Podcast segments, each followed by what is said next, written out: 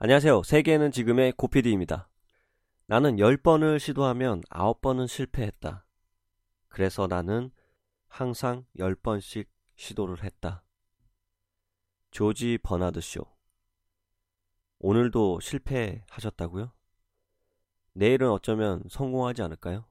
내일도 다시 도전해 보시길 바랍니다.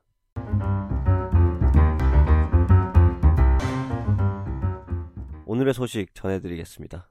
중국의 저임금 생산이 사라져가면서 독일이 중국을 넘어서 전 세계에 보다 더 큰 영향을 발휘하기 시작했다고 월스트리트 저널이 6일 보도했습니다. 월스트리트 저널에 따르면 독일의 대외 흑자 규모는 지난해 2,970억 달러로 2차 대전 이후 최대치를 기록했으며 이는 같은 기간 중국의 흑자 규모 2,450억 원을 넘어선 것이라고 합니다.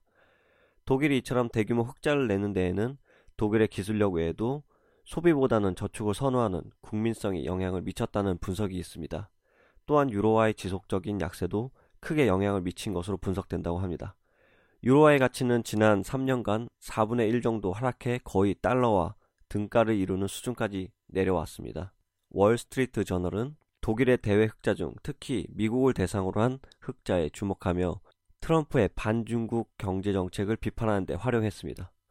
독일은 중국보다 대미 무역 흑자 규모가 크며 따라서 불공정 무역의 주범이라는 화살은 중국이 아닌 독일을 겨냥해야 하는 것이 마땅하다고 하는 것입니다. 특히 월스트리트 저널은 피터슨 국제경제연구소 연구원의 말을 인용해 독일의 10대 수출 품목 가운데 9개 품목이 미국의 10대 수출 품목과 겹친다고 지적하며 미국 산업의 진정한 경쟁자는 독일 산업이라고 했습니다. 그럼에도 불구하고 독일은 중국과는 달리 정부 보조금 지급이나 무역 장비 설치 등의 행위를 저지르지 않고 유로화 약세에도 비판적이어서 미국 정부가 공격할 명분을 찾지 못한 것이라고 평했다고 합니다.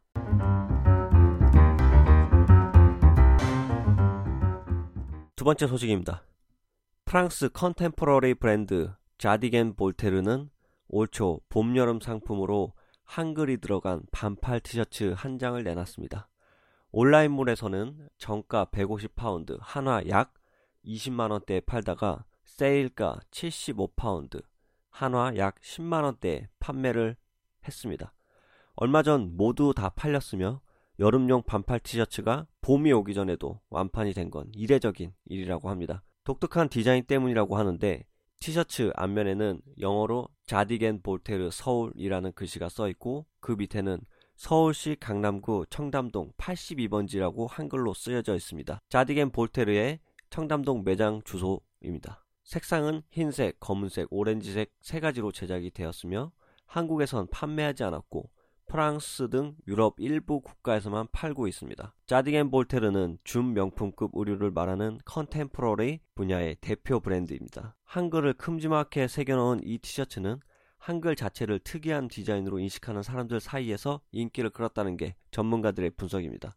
영국 브랜드 슈퍼드라이가 일본어 티셔츠를 전면에 넣어 히트를 쳤었었고 프랑스 브랜드 메종 키츠네가 일본어로 여우를 뜻하는 키츠네를 브랜드에 활용해 인기를 끈 것과 같은 사례라고 볼 수 있습니다.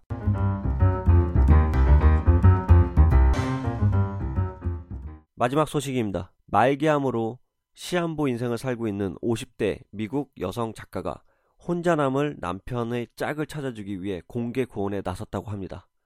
시카고 출신 동화 작가 에이미 크라우즈 로즌솔 51세입니다.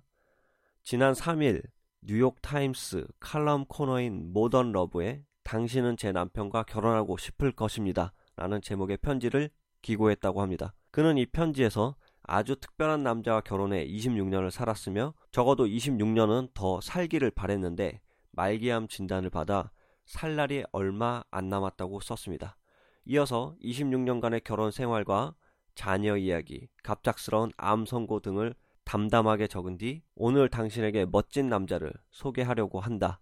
바로 내 남편 제이슨 브라이언 오즌솔이라고 썼습니다. 그녀는 그의 남편을 퇴근길에 장을 봐서 저녁을 만들어주는 로맨티스트이자 집안 곳곳을 손보고 고치는 만능 제주꾼으로 소개를 했으며 키도 178cm에 몸무게 73kg의 갈색 눈을 가졌으며 사랑에 빠지기 쉬운 남자로 나도 어느 날 그렇게 사랑에 빠졌다고 적었습니다. 그녀는 나는 발렌타인데이에 이 글을 쓰고 있으며 내가 원하는 선물은 남편과 어울릴 만한 사람이 이 글을 읽고 남편을 만나 새로운 사랑을 시작하는 것이라고 했습니다. 로즌솔은 칼럼 맨 아랫부분에 공백으로 뒀습니다.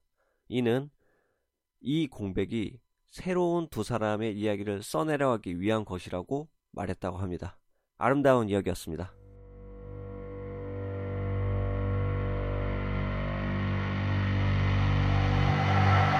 저희 라디오 방송은 지구촌 곳곳에서 벌어지는 다양한 소식을 담아 매일 업로드되고 있고요. 팟캐스트, 팟빵을 통해 청취가 가능합니다. 구독하기 눌러서 새로운 뉴스 먼저 찾아주시면 감사하겠습니다. 청취해주셔서 고맙습니다. 새로운 뉴스와 함께 다시 인사드리도록 하겠습니다.